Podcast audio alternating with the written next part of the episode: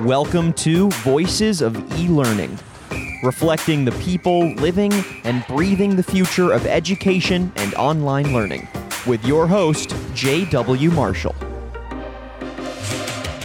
Hello, and welcome everyone to today's podcast. I'm your host, J.W. Marshall with Market Scale, and thanks for joining Voices of E Learning. We're really excited about today's guest from Effective School Solutions. We've got the Vice President of District Partnerships, Mike Roseman. How are you doing today, Mike? I'm doing well. Thanks, JW. Appreciate you having me on.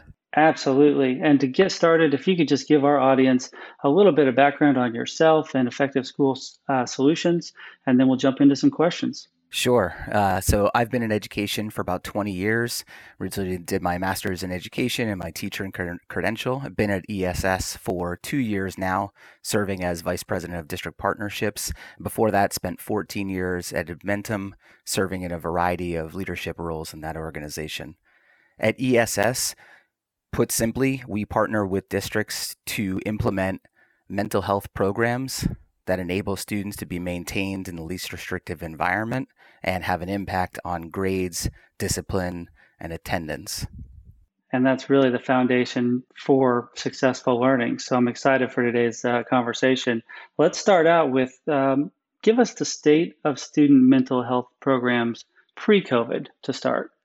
You know, I think it was kind of like the wild, wild west um, out there. You had some districts that were doing an excellent job with student mental health. You had others who were maybe supporting students um, at specific tiers really well. Oftentimes, when we went into districts and did some initial consultations, what we found was almost that there were two false choices that districts were choosing between.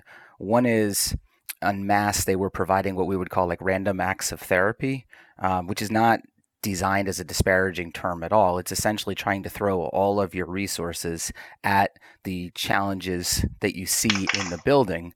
Um, but oftentimes it's kind of like a reactive and almost serving as like an emergency room, which is preventing you from doing proactive mental health supports. And so if random acts of therapy aren't working out, then the alternative is to send students to out of district placements. And out of district placements serve a purpose. Um, they enable kids to get the clinical care that they need, but oftentimes the challenges are it's a more restrictive environment, um, it's costly for districts, and students oftentimes are out in kind of in you know in almost like perpetuity and don't necessarily have anything to step down to. So at ESS, what we're trying to provide is an alternative to bridge that gap between you know your random acts of therapy and the decision to send students out to educate kids in district as well through therapeutic supports. That makes total sense. And to give our audience a little uh, scope on uh, this, you know, universe, what what are the percentages of mental health challenges um, for children and teens that that that are experiencing these challenges? Yeah, so even pre-COVID, uh, mental health incidence rates and uh, severity were already on the rise. Um, the statistics that you typically see from like NAMI, the National Alliance uh, on Mental Illness, would be that 20% of students live with a mental health condition. But it's not just that, it's kind of the array of challenges and the complexity of those challenges. So as an example, 11% of kids have a mood disorder, uh, 10% have a behavior or conduct or disorder, 8% have an anxiety disorder. You even look at it in students on the autism spectrum, and 83% of students on the autism spectrum have a co occurring psychiatric diagnosis. So, really complex mental health challenges. And of course, we'll get into that, but exacerbated by COVID 19. Absolutely. And before we get there, one more question. Sure. Uh, you know, obviously, this is not just a a problem for schools and districts uh, that they're fully responsible for. But what what is the role of schools and districts to play, or what role should they be playing in student uh, mental health programming? You know, I, I think schools have, in some ways, the most critical role to play um, in in mental health. Obviously, if you look at like Maslow's hierarchy of needs, psychological safety is pretty uh, important to unlock students' potential, and that's really where schools can come in. Um, you have a lot of kids who are coming to school with traumatic background and already intense, um, you know, baggage, so to speak, and schools can really be that that safety net for them, those safe places. So it's really, really critical. I think the only I don't know if I want to use the word positive, but like the only positive outcome so far of the of the pandemic has I think been this reprioritization in recognizing that like Bloom's taxonomy is really important in differentiating instruction, but that Maslow comes before uh, Bloom, and that you really need to focus on student mental health. Um, it's as important as any academics, if not more, uh, for students, especially during this time. Absolutely. And and I was just kidding. I got one more question that you made me think of before Sure. we get into the pandemic. Um, pre-COVID, what what were the most common challenges that were facing schools and, and how were they being addressed? Yeah, that's a really good uh, question. Uh, I've been thinking a lot about that because it's it's a little bit different now. But um, outplacements obviously were something that we saw. Um, school avoidance was a huge issue for most of our schools pre-pandemic. The interesting dynamic now is on virtual learning. A lot of those students who were school avoidant are now thriving, which doesn't mean that it's not an issue. It's just at this point, uh, kids are home and those who are school avoidant are are comfortable, but that's obviously going to be an issue once we transition back to hybrid or in person. I think some of the other um, areas were escalating student behaviors, um, especially earlier on. We our, our fastest growing population of programs would be elementary. You know, even as far as K through two. Uh, I was just on a call the other day with a district who was looking at their TK and K students, so like pre K, because they're seeing some significant behaviors uh, there, and they want to provide therapeutic program uh, programming early on. I mean, I think some of the other barriers that I see would be I talked about the use of the term emergency rooms. You have existing clinical people in the district, but they're already overburdened. So I've never met somebody who's a social worker or a counselor to say they have tremendous amount of bandwidth. So they're already were struggling prior to COVID, and now with the like number of students who are kind of experiencing this like universal trauma, there's just there's just too much going on. Um, I, and I guess one other thing that I've observed is just scarcity of resources. So you see that in like remote areas. You know, how do you provide therapeutic support when there aren't very many, you know, LCSWs in a particular county? So that was a really big challenge to your kind of rural schools as well. Um, just a scarcity of finding clinical uh, professionals to support students because the need is still there. That makes perfect sense, and and that'll transition us into uh, the big question: How has the pandemic changed the landscape of student health needs? And maybe if you could kick off with uh, scarcity of resources, are there more resources now? Is this being uh, acknowledged and addressed uh, on a national level? Yeah, so that's a that's a good question. I mean, if you look at the funding that came out in the CARES Act, obviously all of it or most of it went to to PPE just because the cost to run uh, to open a district uh, was a lot more than pre-pandemic days. But if you look at the CARES Act, mental health supports were one of the uses. We did definitely have some of our partners who looked at CARES Act money to fund mental health um, initiatives one of the things that I think has changed is this like receptivity to tele mental health. I mean, if you think about telemedicine, I think things were trending that way anyway. Some some doctor's appointments you don't necessarily need to go in person. It's kind of nice and unobtrusive to have a virtual appointment. And now I think people are understanding that teletherapy is a viable way to provide therapeutic support. And I think that's especially um, important for your kind of remote districts because that dearth of clinical talent isn't going to to change necessarily. But now, if you have as, uh, access to therapeutic supports remotely, you can provide those to students, and you can attract clinical talent from anywhere uh, in the state to serve your students, which I think is a, a, really great benefit. And we saw from our programs in the spring that we ran, which were 100% virtual, really, really significant engagement from our districts, which tells us that, and so from our students and families, which tells us that it is a really viable alternative. Obviously, in person is not a, it's not a substitute for in person, but it is something that can be really, really effective uh, with the proper program structure in place.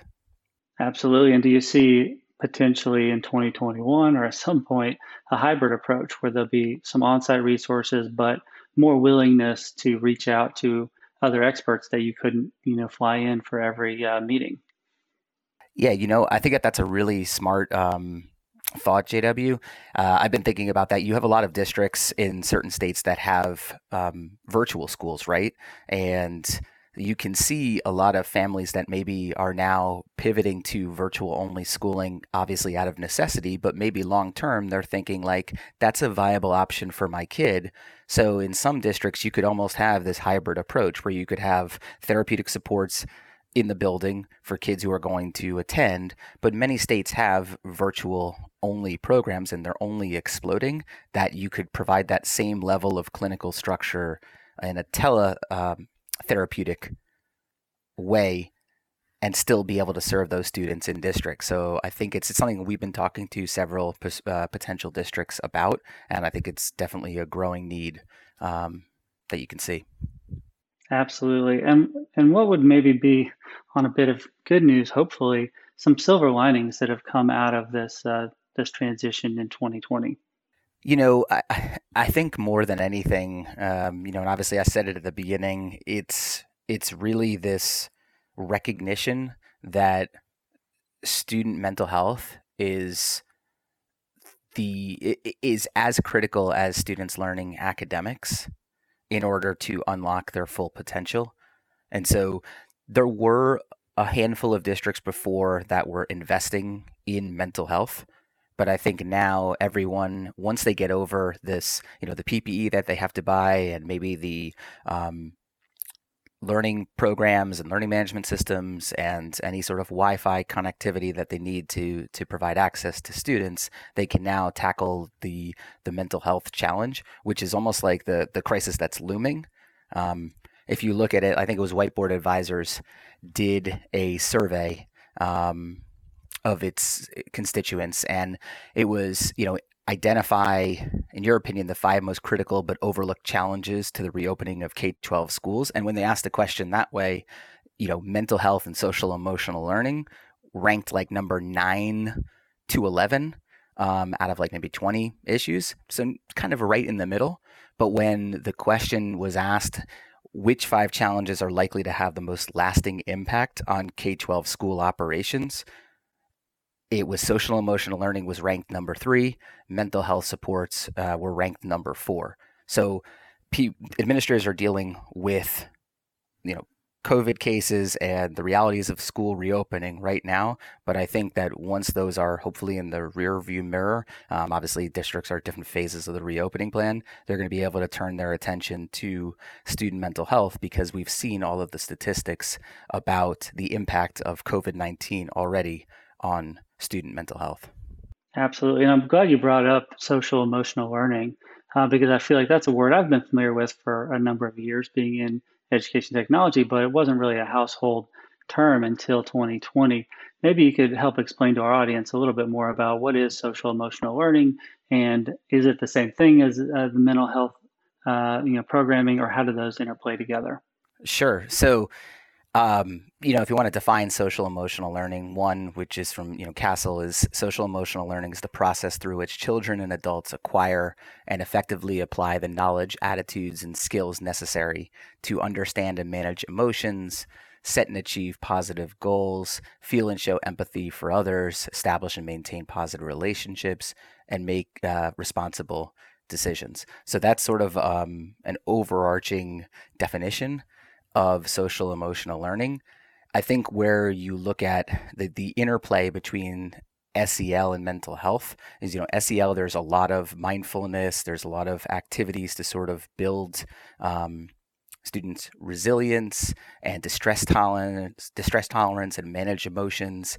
I think um, with mental health supports and programs, this is really focused on individualized therapeutic supports for students to enable them to achieve their uh, potential.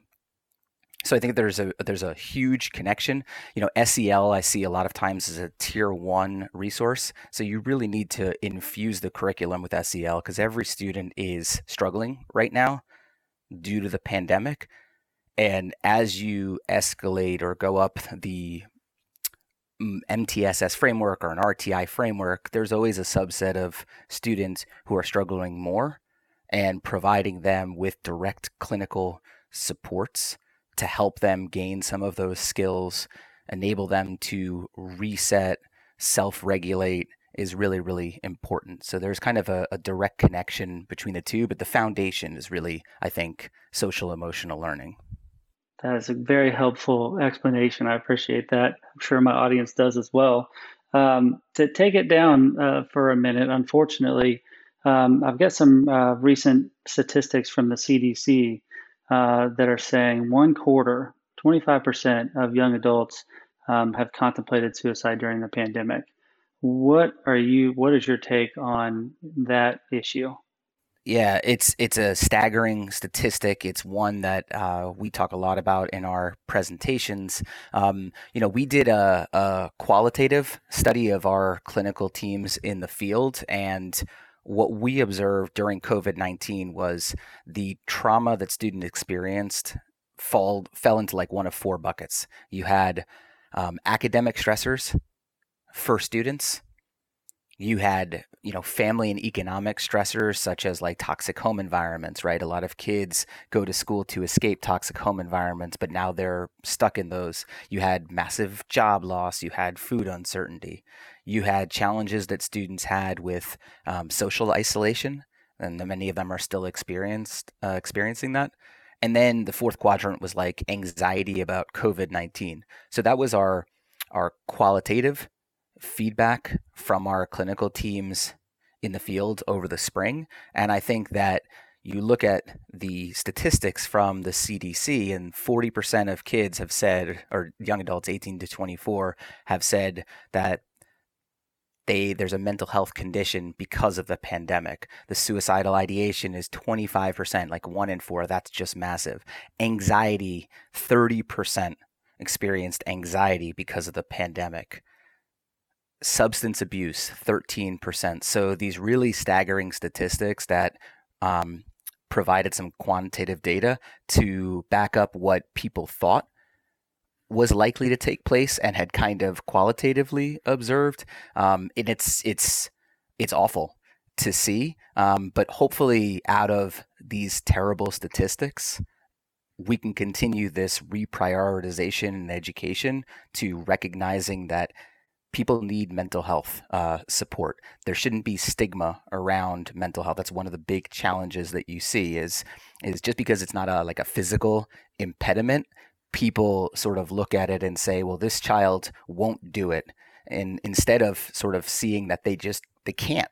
Like it is as much of an impediment as you know someone who has one leg you're not going to have them uh, expect them to run as fast as someone who has two. You know someone who has a behavioral or a psychological challenge that is a true impediment to them being able to achieve their potential. Yeah and it, and it sounds like um, pre-covid there were you were saying there were about 20% of students that have mental health challenges. Now really in 2020 this has opened it up to where it's not uh, just a sub student population, that mental health is necessary for all students uh, and teachers and parents for that matter and administrators. Um, so maybe that's another silver lining that we can take from this that uh, it shouldn't be uh, in a box, you know, just for um, students that have been identified with, uh, you know, mental health challenges. That it really is something that schools and districts should focus on for all students. Yeah, I, I'm glad you mentioned that. If you think about the consequences of of ignoring mental health, it is the most tragic outcome that can happen. Um, and like we saw with the suicidal ideation being one in four, I mean, if you look at the rate of death by suicide among children in the US, it has tripled in the last decade. Um, there was a, a, study by the by JAMA, and it was talking about children of nine and ten, the prevalence of suicidal ideation, and even there, 2.4% had active ideation with a method, an intent, and plan. That is that is nine and ten year olds. Like that is the scariest to me. That is scary statistic. I have a nine year old and actually a ten year old. So to think that they're they could be thinking about that, um, it just it scares me every night whenever I hear challenges that my kids have. That's immediately what I think to is like the worst possible outcome. And how do you recover from that as a school community or as a family? I, I, I don't know how you do. Yeah, well, and that's kind of my next question. Maybe you don't have all the answers, but uh, if you're a school or a district administrator out there or a parent, um, you know, but let's focus on the schools and districts uh, listening to this podcast, and you feel like this is an area you really have room to improve on, which is probably the majority of schools and districts out there. Where's the best place to start? Yeah, so I think you start with appraising where you're at. So I, I would advocate taking uh, you know multi-tiered systems of support look right? So an rti framework where you look at all right what are the supports that we have? and, and stack rank them in what tier do they fit in? Are they tier one which is uh, applicable to all students are they tier two, where in the realm of mental health, you're talking about kids who maybe have mild to moderate mental health challenges or or episodic mental health challenges? And then what supports do we have for tier three? Are our most acute students, the ones with significant behaviors, school avoidance, suicidal ideation? And so I would look at doing maybe um, a needs assessment and an analysis first of where your strengths are.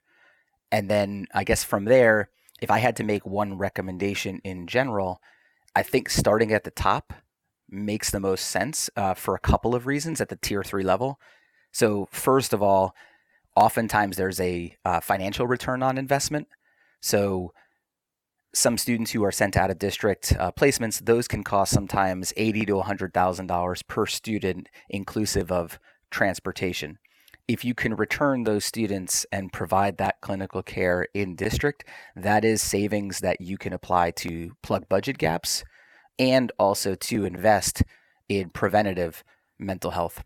The other reason I would also start or advocate for tier three is like it's almost a force multiplier because right now your existing clinical teams are probably supporting students at the tier two and tier three level.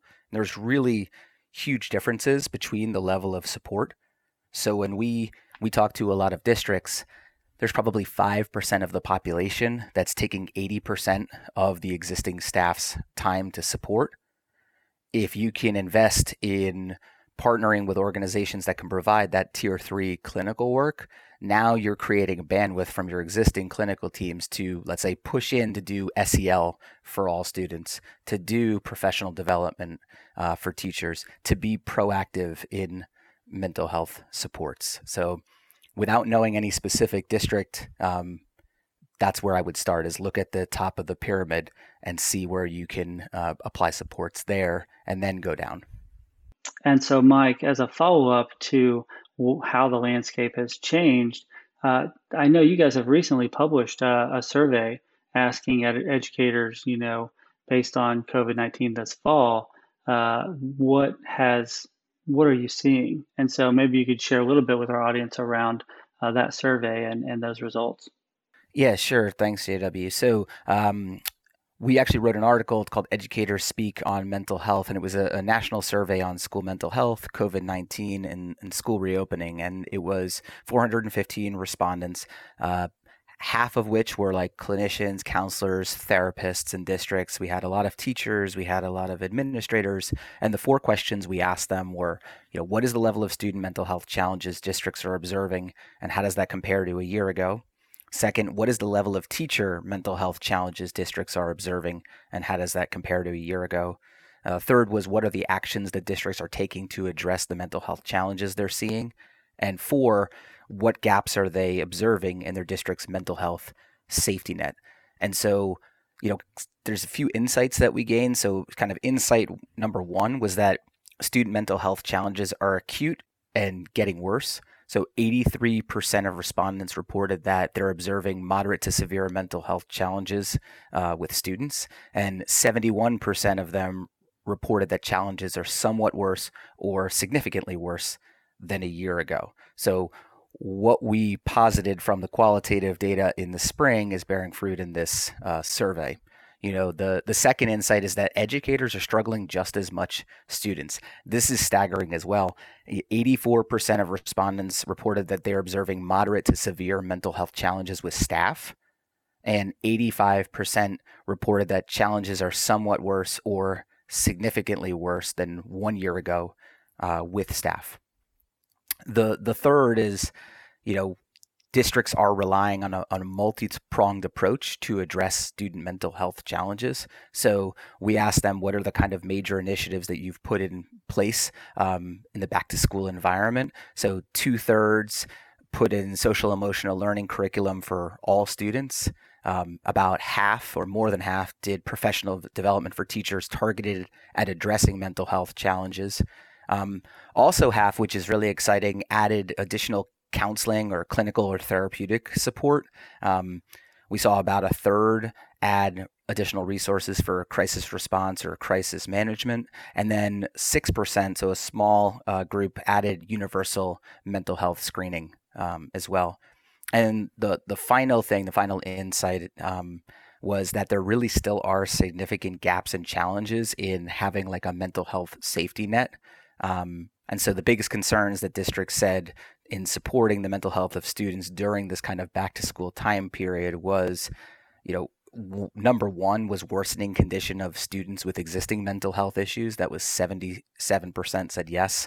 Um, 70% said students that weren't on the radar that are now on the radar. Like, so that's a really staggering statistic. So I, I kind of think about like all of the existing clinical teams who were providing proactive mental health support to some of their students and now you have this like growing population of tier two students which included some students who weren't even on the radar.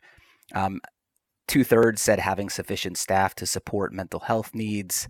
Um, a third said the quality of staff supporting mental health needs. A big one was funding to support mental health needs and again that's where i would look at um, tier three and focusing on that because you can have a kind of a financial return on investment by bringing clinical care um, in house. And then the other two were half said staff capacity and trauma informed care, and then implementing telemental health uh, for students. So these are published in our um, Educator Speak on Mental Health. You can find it on Medium. And then we're also doing a variety of uh, kind of micro summits across multiple states in the coming weeks um, focused on unpacking this data a little bit more, which you can find on you know either my LinkedIn or on on our website. Perfect, and and that kind of leads to my next question. If you're a school or a district listening to this, and you feel like you are doing pretty well, you're trying to address this head on. What more could they be doing, um, and, and, maybe things that wouldn't uh, be intuitive or wouldn't be on their radar, uh, kind of at the core? Yeah, well, actually, uh, you said it, JW, a little earlier on, which is you know pay attention to self care. Um, you know, more and more we're seeing data um, and hearing from districts. I think everybody is focused right now on student mental health as they should be, and a big part of that is also teacher professional development on providing trauma informed care. But we've been talking to a lot of districts who are really concerned about staff mental health so their teachers, and I would even say beyond that, um, administrators. You know, we did a we did a presentation for statewide uh, superintendents association in New York about superintendent self care um, because you see a lot of superintendents leaving that position. Um, you you see them working crazy hours and sometimes almost wearing that as a badge of honor that they haven't taken any vacation and it's leading leading to high burnout rate um, we called the we called the session like caring for the caregivers because all of these leaders in a school, they have responsibilities at home that are extremely stressful, but then they have to be leaders of the school community as well. So it really is important that districts look at self-care measures for their staff and and also for their leaders.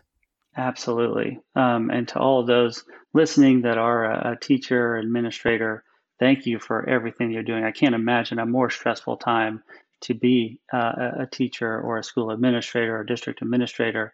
Um, we know you're carrying a very heavy burden right now, along with our first responders. And so, thank you. And take these words of wisdom that you've got to take care of yourself uh, before you can take care of everybody else. And I know you know that, but you can't hear it too many times. Um, and in our podcast uh, over recent episodes, I forget which one it was, uh, we have seen kind of a back to basics approach um, as far as before getting to the business of running the district or school or, or the classroom. Uh, people are now taking time to just honestly ask, How are you doing? How are things going? And have those really kind of deeper conversations that weren't happening uh, in 2019 often. Um, and so, is that something that, that you've been seeing on your end as well? Yeah, absolutely. I, I, in district after district that I've talked to, um, especially ones that are uh, virtual, you know, engaging students right away and starting the day with like a, a, a social emotional type of lesson is really the way that most of them are starting. And I think that that's the right approach. I think uh, academics are important. Uh, don't get me wrong, uh, but at the same time, right now in in what we're living in, the most important thing is and you know teaching students resiliency and self-determination and you know just empathy and positivity and and all of those things that define uh, SEL and I think that a district starting that way every single morning or infusing that into curriculum is is sending that message that social emotional learning and student mental health and staff mental health is valued by our district. And, and I'm seeing it more and more. And I think it's awesome and a huge credit to K 12 school districts across the country. Absolutely. I think the key word there you said was integrated into the day to day. Don't have it as a separate component that then you forget about an hour later. Um, well, we're coming up on our time, so I want to end on a high note here, uh, or a relatively high note if possible. Uh, give us give us a recent success story of a district that uh, um, uh, Effective School Solutions is working with. Sure. Um, so I, I, think that this district, and you know, I'm going to keep the name anonymous, but I think it's it's an awesome story. Um, we started partnering with this district March 1st, right? So plans to provide a therapeutic support program to its behavioral students and its middle schools. We're really excited. They're really excited. And then what happens? 10 days later, the world stops. And to this district's credit, um, we pushed through with them.